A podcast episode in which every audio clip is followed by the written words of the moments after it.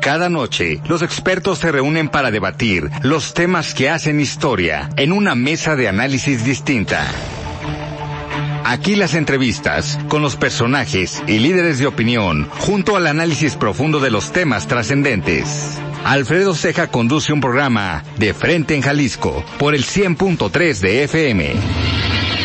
Iniciamos.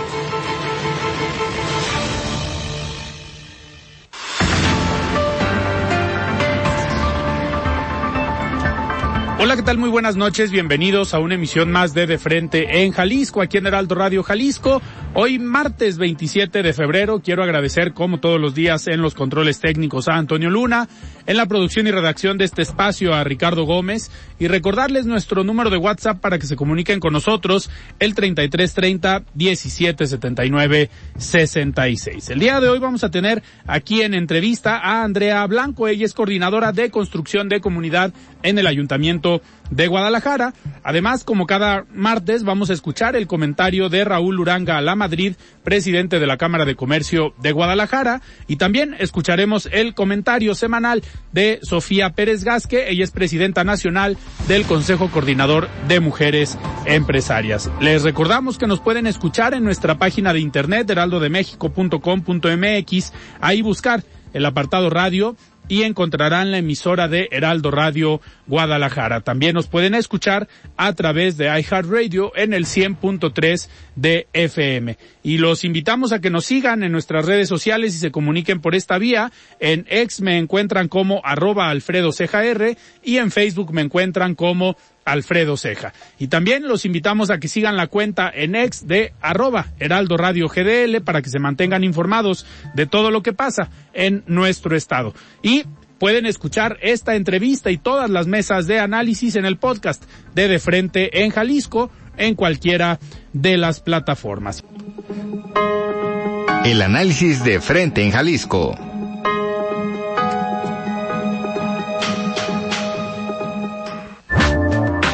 Muy bien, y antes de iniciar con esta entrevista, me va a dar mucho gusto recibir y platicar aquí en cabina con Andrea Blanco. Vamos a tener un enlace con nuestra compañera Adriana Luna para hablar precisamente sobre lo que comentaba ahorita en el resumen acerca del registro eh, como candidato de Movimiento Ciudadano a la alcaldía de Zapopan, eh, Juan José Frañé. Y me da muchísimo gusto ya tener en la línea nuestra compañera Adriana Luna. Estimada Adriana, ¿cómo estás? Buenas noches. Gracias, Alfredo. ¿Cómo están? Buenas noches a todos. Hoy Juan José Frangé recibió la constancia de registro como candidato del Partido Movimiento Ciudadano a la alcaldía de Zapopan. Él va a buscar dar continuidad a los proyectos que ya se han implementado durante los últimos nueve años en el municipio. Recordemos que primero fue jefe de gabinete en la administración de Pablo Lemos y después él se convirtió en el municipio. En esta ocasión, él va a mantener su estrategia política que es otorgar a las mujeres los cargos más importantes de su gabinete. Vamos a escucharlo. Pues la mayoría es mujeres las que van a este, encabezar ese proyecto. Habrá cambios como todo, ¿no? Habrá algunos cambios, pero yo te diría que va a predominar eso. En la seguridad, fíjense que tenemos algo en común, Pablo y yo. No nos gusta, nos invade, nos gusta muchas veces ese Sabemos que la política es un deporte de alto riesgo. Lo que hacemos es tratar de cuidarnos, sí. Hiring for your small business? If you're not looking for professionals on LinkedIn, you're looking in the wrong place. That's like looking for your car keys in a fish tank.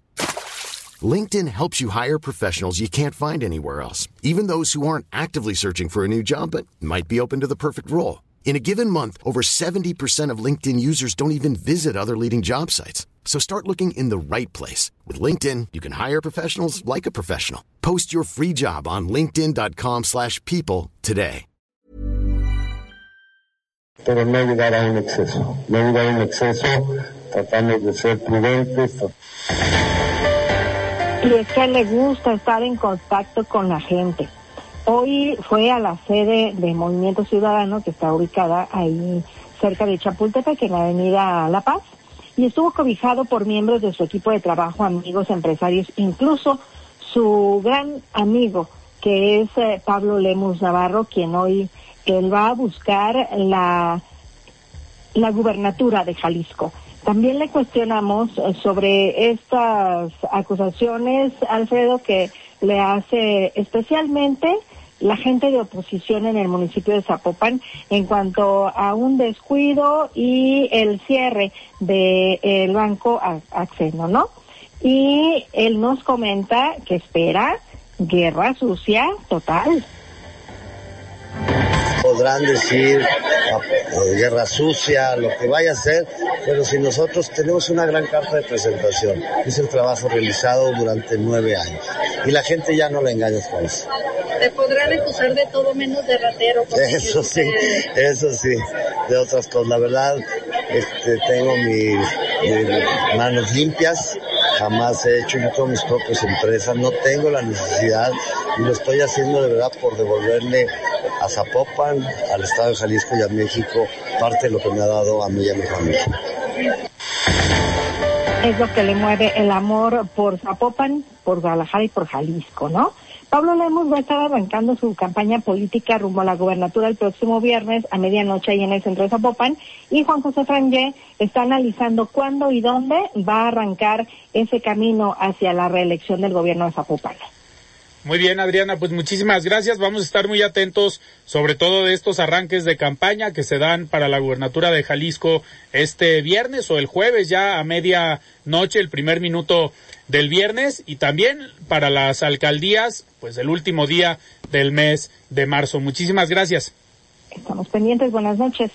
Muy bien, pues me da muchísimo gusto después de este de este reporte sobre el registro de Juan José Frangé como eh, candidato de Movimiento Ciudadano a la alcaldía de Zapopan, en el que busca la, la reelección. Me da muchísimo gusto recibir aquí en cabina a Andrea Blanco, alguien que te tocó trabajar tanto con Pablo Lemus en Zapopan, pero con Juan José siendo jefe de gabinete y pues lo conoces eh, bastante bien, pero ¿cómo estás Andrea? Muchísimas gracias, muy buenas noches. Muy bien, muchas gracias por recibirnos, buenas noches Alfredo, a ti y a todo tu auditorio. Oye, pues a ver, eh, el, el cargo que tienes ahorita como coordinadora de construcción de comunidad en Guadalajara, eh, hemos platicado en otras ocasiones, pero revisando información sobre tu coordinación, eh, a lo mejor no me había dado cuenta en otras entrevistas de la cantidad de direcciones que tienes a tu cargo son alrededor de 10 direcciones, 12 direcciones las que tienes tú a tu cargo y todas con, digamos, con un enfoque específico, algunas muy diferentes y al final todas se encuadran en la construcción de, de comunidad. Pero ¿cuántas direcciones tiene tu coordinación? Son nueve exactamente, eh, son direcciones muy grandes, igual hay direcciones de nueva creación, hay direcciones muy especializadas como es servicios médicos municipales, hay direcciones, eh, digamos, más técnicas como es cultura eh, o como es el mismo protección animal, pero bueno, siempre pensando en el objetivo principal de la coordinación, que es eh, construir o así construir una cultura de paz, generar actividades que ayuden a, a, contribuir, pues ahora sí que a la paz en nuestros municipios, a, a, que haya una sana convivencia y por supuesto pensando en toda la comunidad, en los niños, en los adolescentes, en los adultos mayores y por supuesto en las mujeres. Oye, Andrea, uno de los eh, proyectos que traen, me gustaría que me aclararas a qué dirección perteneces y al tema de, de deporte, eh, pero hay un proyecto que están empezando ustedes, el tema de gimnasios en ciertas eh, comunidades, en ciertas colonias. ¿Eso a qué dirección eh, pertenece? Y cómo están implementando estos gimnasios. ¿Es algo parecido a lo que implementaron en Zapopan con estos contenedores? ¿Lo trasladan también ustedes a Guadalajara o tiene un enfoque distinto? Es, es igual, es igual. Este, como tú ya sabes, Zapopan y Guadalajara son ciudades hermanas y como ciudades hermanas eh, hacemos proyectos en conjunto y también las políticas públicas que nos han funcionado eh, y las buenas prácticas las compartimos, ¿no? Entonces, eh, este proyecto, programa que surge en Zapopan que se llama Mover el Cubo en Zapopan, acá se llama en Guadalajara Arriba el Ánimo, eh, pues vimos que funcionó en Zapopan. En Guadalajara depende directamente de la coordinación de construcción de comunidad, no depende de ninguna dirección, sino directamente de, de mi coordinación coordinación, eh, y pues nos ha ido muy bien. Justo ahorita vengo de inaugurar el cuarto gimnasio al aire libre en la zona del Saus, en la Academia Municipal número 36. Eh, arrancamos el primer gimnasio en la colonia Lex Penal dentro de una unidad deportiva. eh, después nos fuimos a Balcones y Oblatos también dentro de una unidad deportiva y después nos fuimos eh, a la unidad deportiva de Morelos. Este, y bueno, pues muy contentos, nos ha ido súper bien. Arrancamos con aproximadamente 400 eh, asistentes o personas eh, que van y se activan al aire libre. Eh, ahora vamos superando los mil asistentes.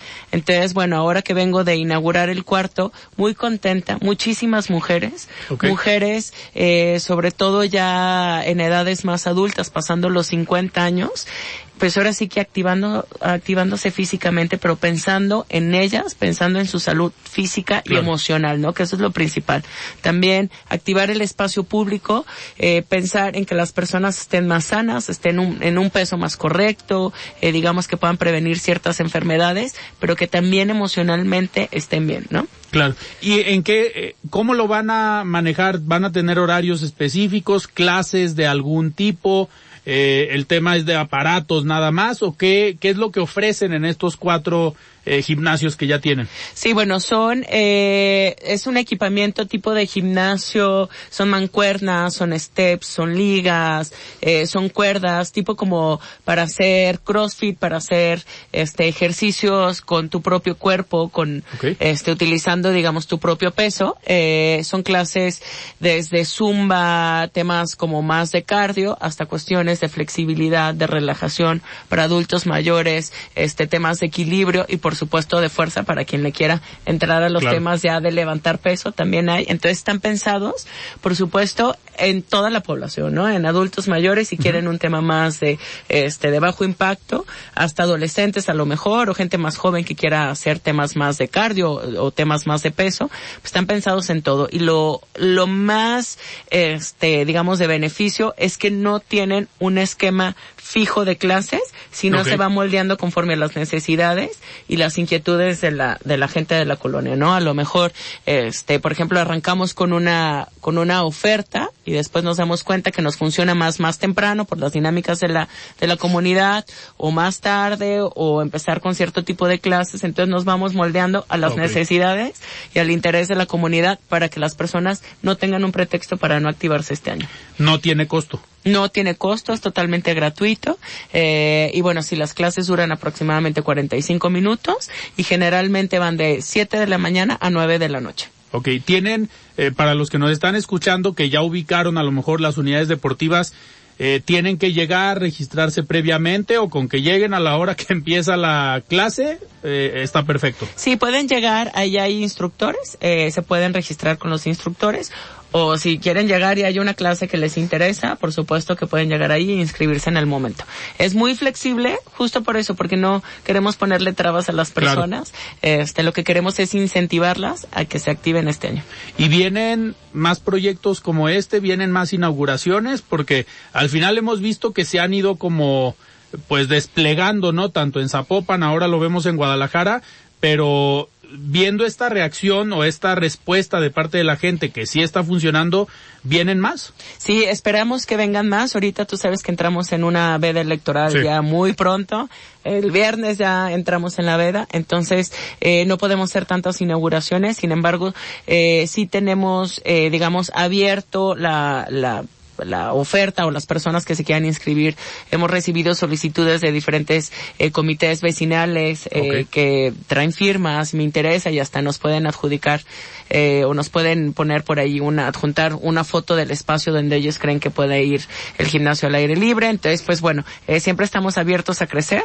Eh, ahorita sí paramos en el tema de comunicación y todos los eventos. Sin embargo, pues todos los proyectos siguen por el bien de la sociedad. Claro. Andrea, dentro de el nombre de la coordinación, que es construcción de comunidad, eh, a mí siempre me gusta resaltar que hay dos vertientes que a veces las administraciones y la misma población vemos poco como factores para construir comunidad. Uno es el deporte y otro es el tema de la cultura, que al final, pues como no lo vemos como un problema, eh, pensamos que para las administraciones no es una urgencia y no se enfocan en políticas públicas en este sentido. Pero me llama la atención de la coordinación que se están enfocando mucho en estos dos aspectos. Por un lado el deporte, que platicamos ahorita una parte y vienen más, digamos, más temas, pero también la parte de la cultura es algo en lo que se están enfocando eh, mucho y no solamente en lo que conocemos como el centro histórico o el paseo alcalde que eh, por su misma construcción pues ya es algo cultural, ¿no? Ya se presta para un espacio cultural, sino que están llevando programas culturales a otras localidades, a otras colonias. ¿Qué, ¿Qué están haciendo en materia de cultura dentro de la coordinación? Bueno, sí es uno de los principales ejes del gobierno de Guadalajara. Eh, es uno de los principales intereses de nuestros líderes, eh, el tema cultural. Eh, pensar que la cultura es una excelente herramienta para generar cultura de paz en estas comunidades, en estas colonias donde luego las dinámicas son complicadas, sobre todo eh, para las personas que pueden ser más vulnerables, por ejemplo, los jóvenes o los adultos mayores. Entonces, hemos apostado muchísimo a la cultura. Eh, hemos invertido más de 100 millones de pesos en la infraestructura cultural que tenemos en el municipio.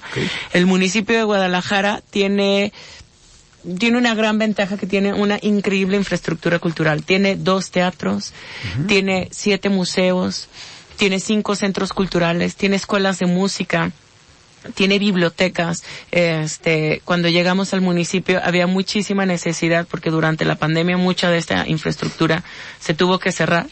Entonces, pues, estaban en mal estado, habían sufrido, este, algunos robos por ahí. Entonces, invertimos más de 100 millones de pesos. Tú sabes que fuimos eh, Ciudad Capital Mundial del Libro, un nombramiento que nos lo otorgó la UNESCO. Entonces, tuvimos, eh, uno de los principales objetivos dentro del programa de la capitalidad fue invertir en la infraestructura cultural. Entonces, le hemos apostado muchísimo a nuestros museos, no únicamente a dejarlos más bonitos, porque hemos invertido en infraestructura, eh, sino también a generar contenidos que sean atractivos para la sociedad, para que la gente eh, tenga una razón para visitar los museos, para que, eh, por supuesto, las personas que vecinas a un centro cultural tengan una oferta artística eh, y de formación cultural atractiva para, como decía, los adultos mayores, para los jóvenes.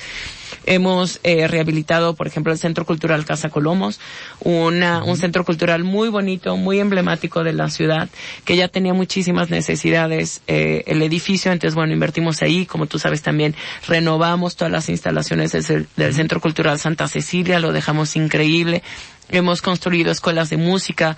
Eh, la más reciente fue arriba del Mercado Alcalde. Eh, convertimos eh, el, el, último piso del mercado en una escuela de música en un lado y en el otro lado un centro de emprendimiento para mujeres. Okay. Entonces, eh, pues sí, estamos llenando de contenido estos estos inmuebles, pero también hemos salido mucho al espacio público. Eh, como decías, no solamente en el centro histórico, que ya este, tiene ciertas dinámicas que claro. ayudan a generar ese tipo de contenidos y ya tiene, digamos, un público público cautivo, sino también hemos salido a un montón de barrios, a barrios eh, tradicionales. Tenemos un proyecto que se, que se llama Mi Barrio Querido, que justo eso hacemos, parte de la oferta cultural que tenemos dentro de, de la coordinación y de la oferta de servicios la sacamos a diferentes barrios. Por ejemplo, el jueves pasado estuvimos en el barrio de Talpita para que las personas conozcan lo que tiene el municipio, todos los proyectos, todos los programas, todos los servicios, pero también ocupe su espacio público, salga a sus parques, okay. salga a sus explanadas, salga a los kioscos y pueda disfrutar de, de, atracciones culturales, artísticas, deportivas y por supuesto también educativas. Andrea, en el, en, en este sentido, en la, en la parte cultural y que lo están llevando a las colonias, me imagino que, eh, por ejemplo, el tema del deporte puede estar muy abierto, ¿no? A diferentes generaciones y pueden aprovecharlo diferentes generaciones. ¿El tema cultural lo están enfocando en algunas generaciones en específico o también lo están aprovechando eh, independientemente de la edad que tienen? Es independientemente, digo, siempre tenemos, por ejemplo, las escuelas de música, nos buscan mucho adolescentes y niños. Los centros culturales son más para niños y para adultos mayores. Por ejemplo, okay. el Centro Cultural eh, Casa Colomos, eh, es un centro cultural que gustan muchísimo los adultos mayores, ¿no? Entonces tiene una oferta más hacia la pintura, yoga, baile folclórico para adultos mayores. El Centro Cultural Santa Cecilia, ahí también hay una escuela de música y hay muchos talleres que tienen que ver con la juventud. Rap, este, arte barrial, muchísima eh, barbería, cosas que pueden ser atractivas para los jóvenes, ¿no? Entonces, la realidad es que no va dirigido a algún público o alguna edad en específico, eh, pero bueno, tenemos arriba de 35 inmuebles únicamente culturales. Las bibliotecas, hemos invertido muchísimo en las bibliotecas, en su equipamiento, en su mejora en la infraestructura y en los contenidos y la capacitación a los bibliotecarios. Y las bibliotecas van muy enfocadas a niños y adultos mayores. Son estos espacios seguros donde pueden encontrar no únicamente un libro, sino un montón de actividades donde los niños también pueden ir a estudiar, pueden ir a, este, a su club de tareas y por supuesto a tomar un libro y acercarse a la literatura. Perfecto. Andrea, tenemos que ir a un corte, pero antes vamos a escuchar el comentario de Sofía Pérez Gasque. Ella es presidenta nacional del Consejo Coordinador de Mujeres Empresarias. Estimada Sofía, ¿cómo estás? Buenas noches. Agradezco nuevamente el espacio para esta voz desde la voz de las mujeres empresarias. Mi nombre es Sofía Pérez Gasqui les quiero platicar un poquito sobre lo que ha pasado últimamente con algo relevante para nosotras y por supuesto para todo el país, la inclusión laboral, que precisamente se presentó un programa formalmente hace dos años, el Programa Nacional de Trabajo y Empleo para las personas con discapacidad 2021-2024, que presentó en su momento la Secretaría del Trabajo y Previsión Social, que estaba bajo la gestión de Luisa María Alcalde.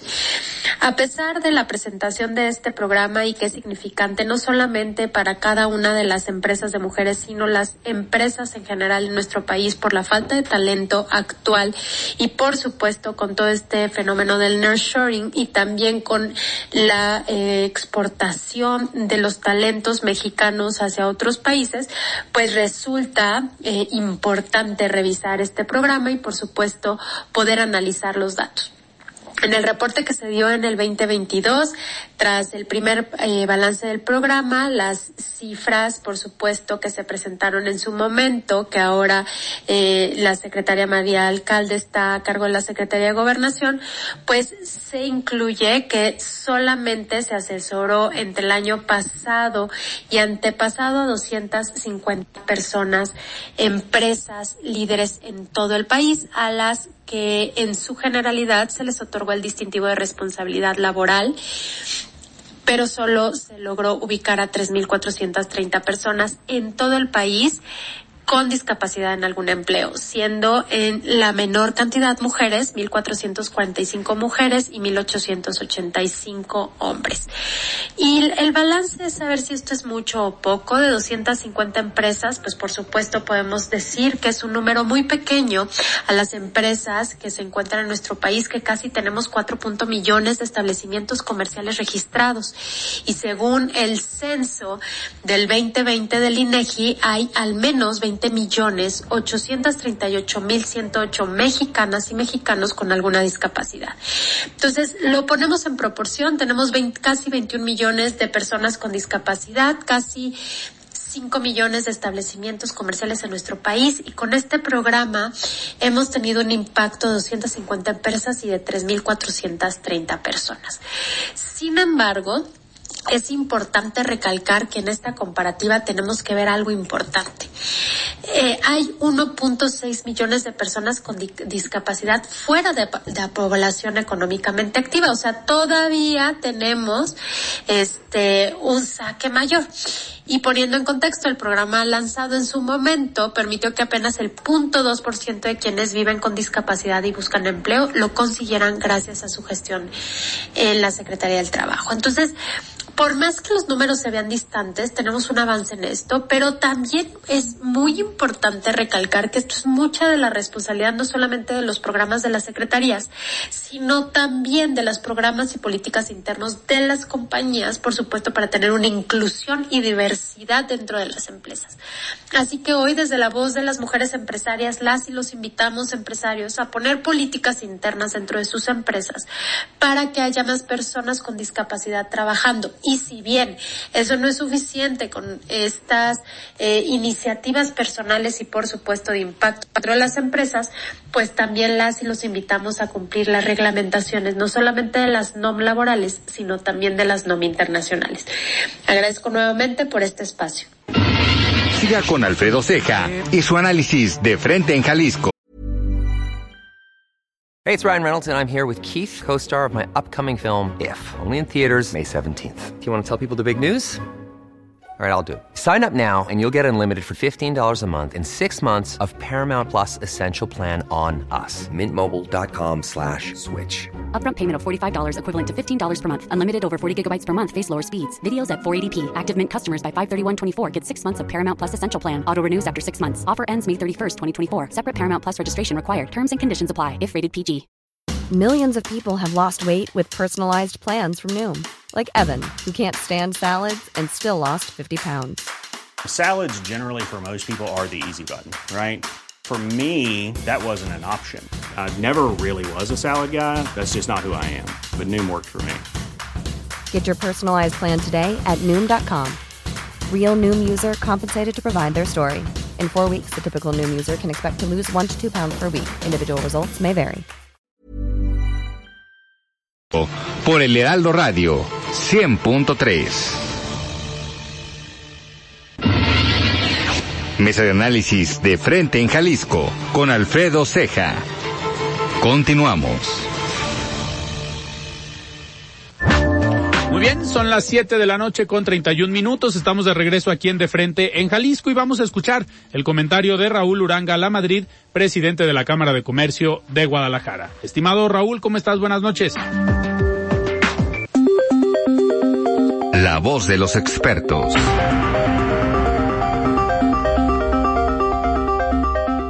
Muy buenas noches para ti, Alfredo, y para tu apreciada audiencia que sigue de frente en Jalisco, un programa del Heraldo Radio.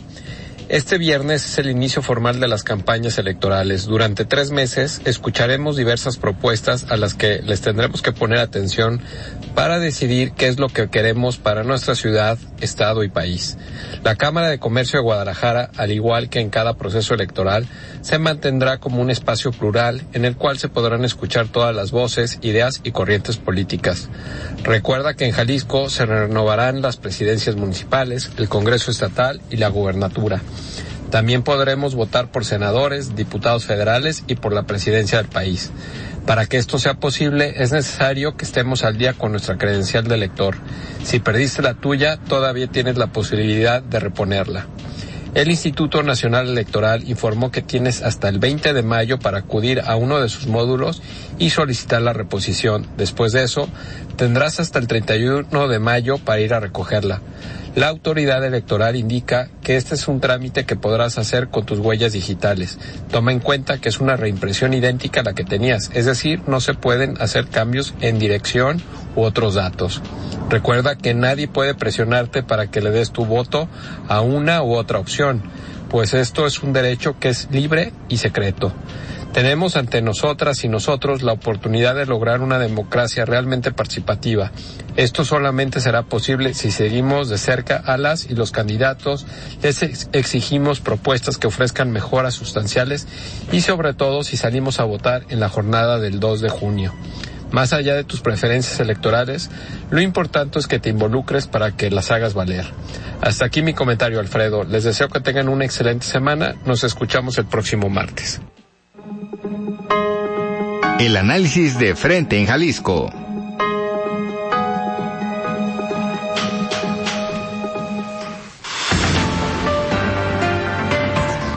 Muy bien, muchísimas gracias Raúl por este comentario y continuamos platicando con Andrea Blanco, y es coordinadora de construcción de comunidad en el Ayuntamiento de Guadalajara. Andrea, otro, otro de los eh, puntos importantes que desarrollan ustedes desde la coordinación, sí es todo lo que tiene que ver con el deporte, pero desde Comude. Y tienen eventos importantes, precisamente el fin de semana eh, fue el, maratón aquí en, en Guadalajara, donde ahí digo, hubo un incidente que por suerte, eh, creo yo, manejaron muy bien desde el ayuntamiento, se está haciendo la investigación, se están presentando, digamos, eh, pues las denuncias que se tengan que presentar si hay responsabilidad de alguien, eh, aclarar y por decir que por suerte el corredor está bien, pudo terminar la, la carrera en este incidente que se da a la altura del puente Matute Remus, si no me equivoco. Pero eh, más allá de este eh, incidente, eh, eh, todo el trabajo que están haciendo en Comude, eh, cómo van, o sea, este tipo de eventos que al final vienen personas o corredores de diferentes partes del mundo, ¿cómo les ha ido?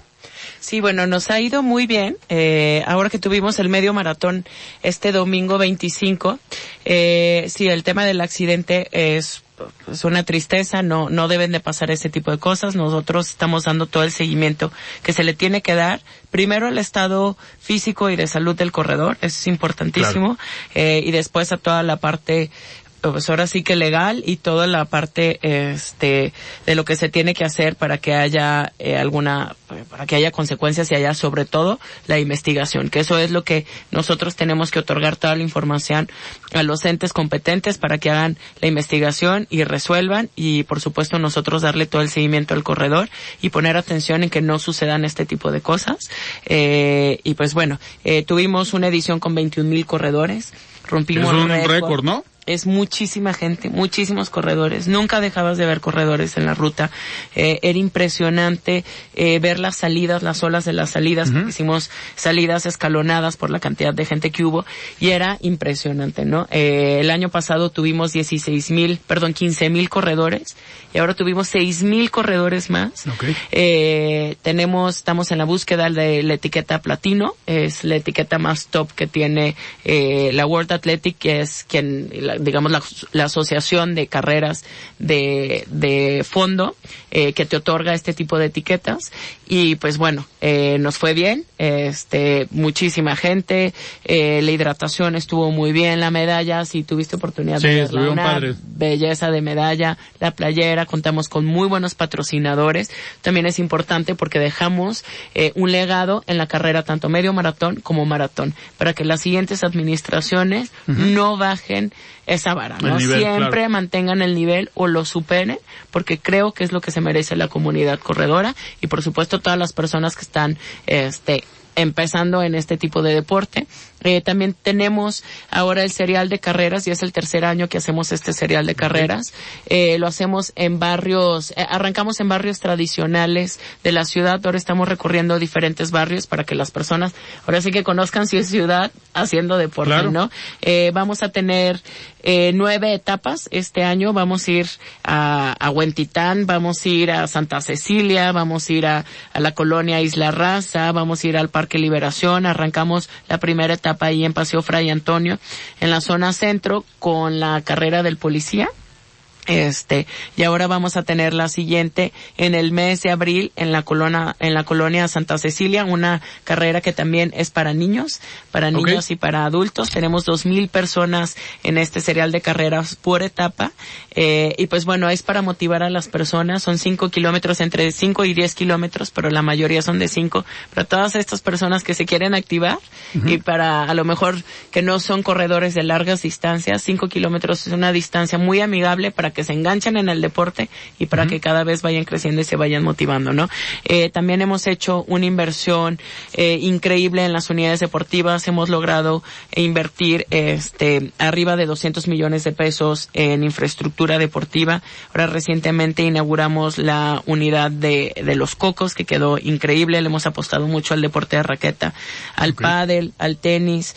El eh, pádel hoy está de moda. El pádel ¿No? está de moda y queremos que las personas incurran y se, se involucren en todos los deportes de raqueta porque al final toda la parte deportiva también genera comunidad Claro. genera eh, genera entornos muchísimo más pacíficos eh, para toda la parte de la disciplina para los adolescentes para los para los niños les ayuda muchísimo en la parte de la empatía en toda su formación física y por supuesto también en su formación emocional este entonces bueno ahora también estamos eh, por abrir el Centro de Artes, de Artes Marciales, perdón, el conjunto de artes marciales, con una inversión de 64 millones de pesos. La tenemos en la colonia Lex Penal. Es increíble la obra que se está haciendo ahí. Eh, ahora sí que van a tener un recinto increíble todas las personas que les gusta el taekwondo, que practican taekwondo, karate y todas las demás artes marciales. Algo muy esperado por esta comunidad, porque no había un domo, no había eh, un espacio donde ellos pudieran practicar y sobre todo donde pudieran unirse todo este tipo de disciplinas. Y van a ser varias disciplinas. Así es, son, digo, en artes marciales son muchísimas, este, pero la idea es que esa colonia también eh, pues intervenirla con deporte, ¿no? Es una colonia con muchas necesidades, es una colonia eh, que tenemos muchas dinámicas, eh, pues ahora sí que, que le abonan al tema de la violencia, entonces creemos que a través del deporte puede ayudar muchísimo a rescatar y a recuperar el tejido social. Claro. Andrea, uno de los, eh, de los digamos puntos que también se, se, se hacen o llaman la atención eh, es una entrega que van a tener eh, ya esta misma semana, la entrega eh, de la medalla al mérito deportivo. Eh, ese, ese galardón, digamos, esa medalla es nueva, eh, ya existía, porque al menos yo, digo, no estoy tan empapado de los temas deportivos o de lo que se hacía en el ayuntamiento, pero a quiénes están eh, reconociendo, eh, quiénes se inscribieron o cómo fue esta mecánica. Sí, bueno, la medalla al mérito deportivo ya es algo que se estableció desde el Cabildo. Eh, es, eh, se da una bolsa de arriba de un millón de pesos y se distribuye en 31 atletas.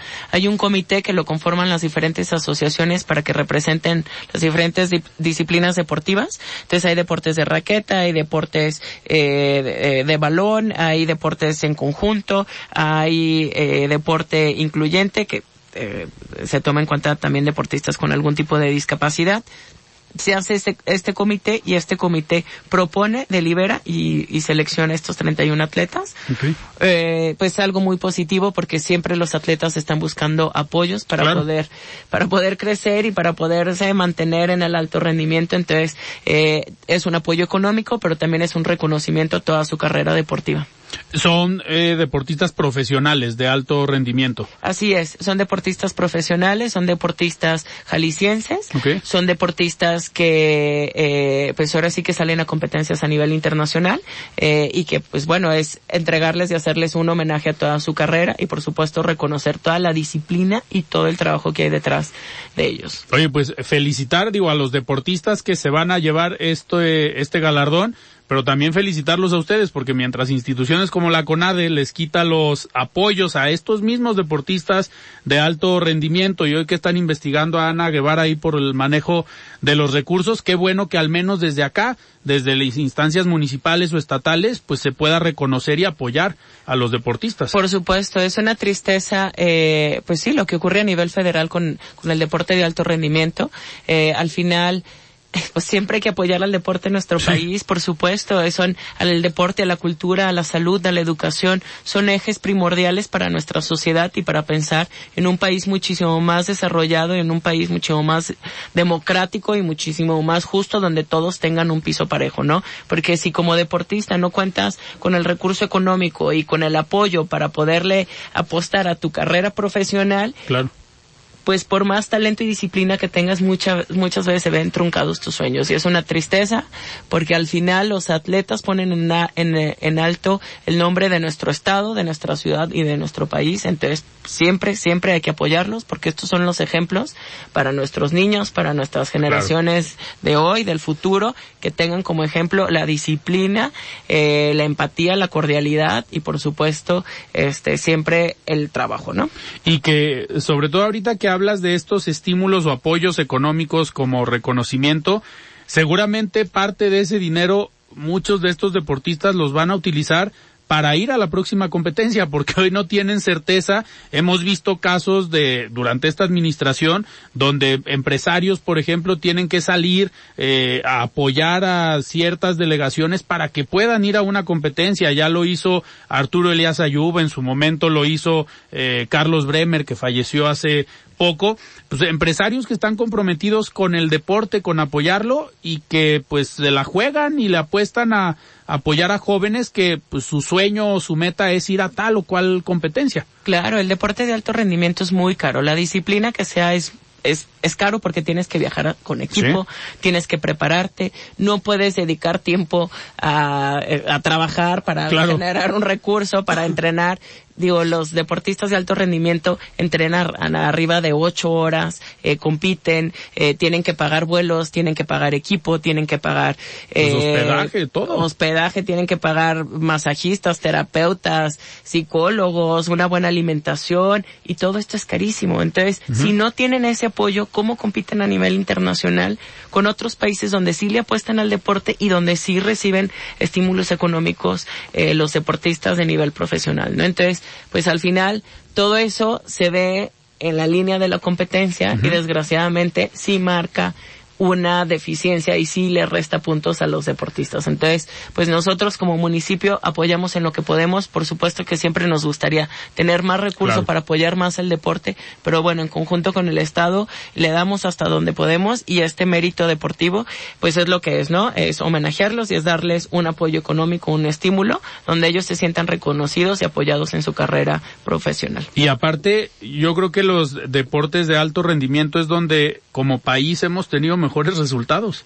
Porque, a ver, le apostamos mucho al tema del fútbol, al tema del básquetbol o tal vez estos, eh, digamos, deportes en equipo que cuando vemos los resultados donde hemos tenido reconocimiento, medallas, pues son en los deportes de alto rendimiento que algunos son solos y otros a lo mejor, por ejemplo, en el tema de clavados, pues podrán ser eh, en equipo, pero pues no es posible que a esto se les esté dejando de, de apoyar, pero bueno, reconocer que desde acá sí se les está apoyando. Andrea, otro, uno de los temas que mencionabas ahorita, que al final es eh, complementario, pero es parte de esta base del desarrollo de las comunidades, es la educación y si bien no podemos tener eh, un joven con alguna eh, visión eh, para el desarrollo, para generar desarrollo económico, si no tiene una buena educación, también le están apostando eh, ahí a tener mejores condiciones, a pesar de que muchos podamos decir, oye, no es competencia del municipio el tema educativo, también le están entrando a complementar y apoyar en lo que se pueda en materia educativa y de escuelas. ¿Qué, qué nos puedes decir en este tema? Sí, claro. Eh, como decía, uno de los principales ejes del gobierno de Guadalajara durante esta administración es la educación. Es la educación, la cultura y el deporte. Y pues bueno, en la educación, eh, si bien no nos corresponde eh, al 100 entrarle al tema de la infraestructura en las escuelas, pues sí hay una gran necesidad en intervenir en las necesidades que tienen los planteles educativos. Eh, eh, pues sí, primarias, secundarias, eh, bachilleratos, todos tienen muchísimas necesidades. Eh, hemos intervenido 43 escuelas con el programa Escuelas a Todo Color. Eh, son escuela, eh, intervenimos las lonarias, intervenimos pintura exterior, los baños, eh, pintamos las canchas, las vialidades externas y pues bueno, esperamos llegar a 15 escuelas más durante este año. Eh, y también bajamos un recurso de una fundación de Estados Unidos eh, que se dedica a, a generar recursos o apoyar proyectos educativos y con este recurso vamos a apoyar a 43 escuelas más. Entonces, pues bueno, es, es de muchísima alegría porque la verdad es que hoy tuve una, un evento con, con el sector educativo y todos los directores y todos los jefes de sector te piden mi baño, mi lonaria, mi barda perimetral se está cayendo, los niños están en riesgo, muchísimas necesidades en las escuelas. Entonces, pues bueno, eh, con estas 43 escuelas que vamos a, a, a, intervenir a través de este fondo estadounidense, más las 15 que intervenimos con recurso municipal a través de la Dirección de Obras Públicas, vamos a estar llegando eh, arriba de 80 escuelas. Entonces, pues bueno, estamos muy contentos. Eh, también Eh, por supuesto tenemos el programa de Escuela Segura. Tenemos 131 escuelas en el programa de Escuela Segura, que son estas cámaras de videovigilancia, las alarmas, este, las alarmas de sensor que están conectadas al C5 las cámaras. Entonces hemos evitado muchísimos robos, eh, situaciones de vandalismo en las escuelas, que también venían de un periodo muy pesado por la pandemia, donde los niños se fueron en línea y donde muchas de las escuelas sufrieron eh, temas de robos y de vandalismo.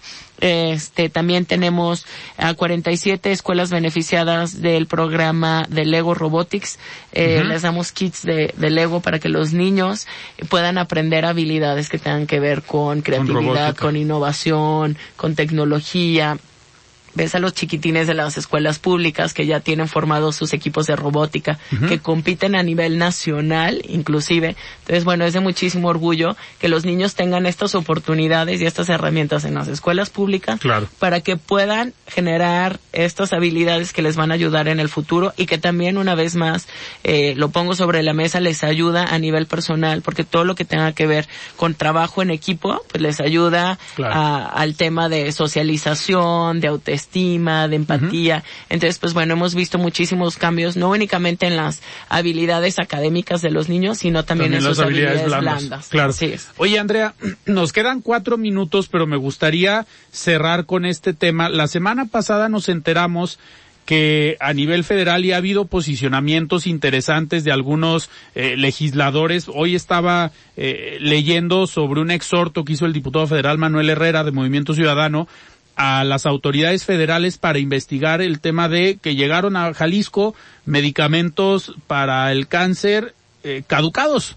Y ustedes tienen, eh, a ver, un, un proyecto muy interesante que es el Centro Municipal de Prevención. Eh, mientras, por un lado, otra vez volvemos al tema federal, se quitan estos apoyos o los medicamentos y no llegan los tratamientos, desde acá, con lo que se tiene, se busca eh, hacer algo.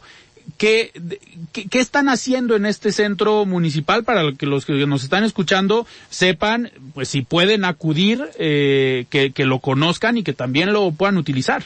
Sí, por supuesto, pues estamos muy contentos en la unidad eh, médica del Gadillo Araujo que está enfrente del Parque Alcalde. Eh, ahí abrimos un centro de prevención de cáncer a la mujer. El año pasado lo, lo hicimos cáncer de prevención al, a, Centro de Prevención al Cáncer Cervicuterino y ahora le cambiamos el nombre a Cáncer de la Mujer porque estamos eh, haciendo campañas y estamos haciendo estudios en otros tipos de cáncer en la mujer como es el cáncer de mama o el cáncer de ovario.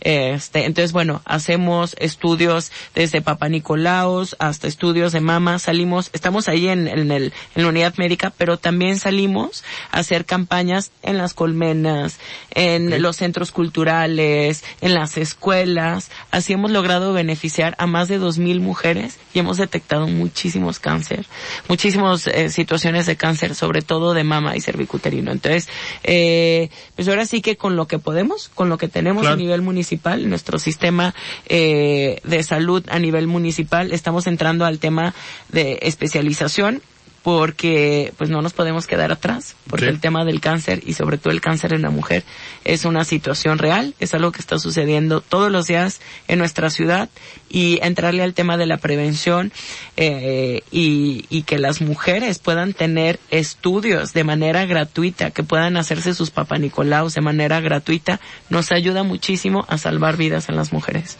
Claro.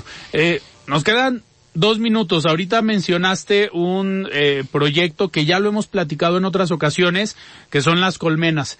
Eh, ¿Ha habido algún avance? ¿Ha habido colmenas nuevas de la última vez que eh, platicamos ya para cerrar con este tema? Sí, cómo no, claro que tenemos colmenas nuevas. A ver.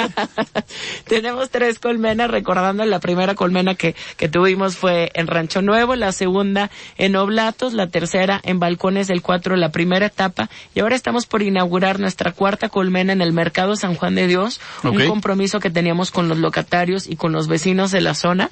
Entonces, muy contentos, estamos a días de inaugurarla eh, y también vamos a inaugurar próximamente la quinta colmena que tenemos en el Parque Agua Azul. Así vamos a llegar a cinco colmenas.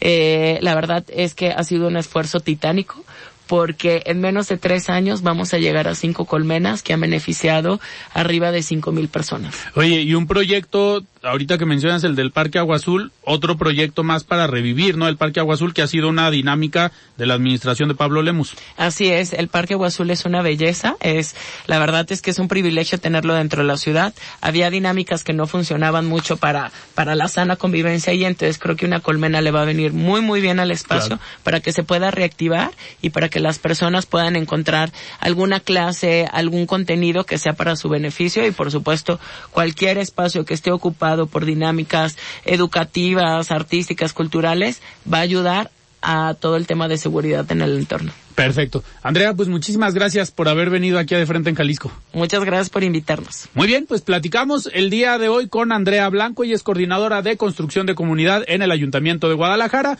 sobre todos los proyectos que traen pues para este 2024 en la coordinación. Yo soy Alfredo Ceja y nos escuchamos el día de mañana con mesa de dirigentes juveniles de partidos políticos. Yo soy Alfredo Ceja, muy buenas noches. Alfredo Ceja los espera de lunes a viernes para que junto con los expertos y líderes de opinión analicen la noticia y a sus protagonistas. Esto fue De Frente en Jalisco, otra exclusiva de El Heraldo Radio.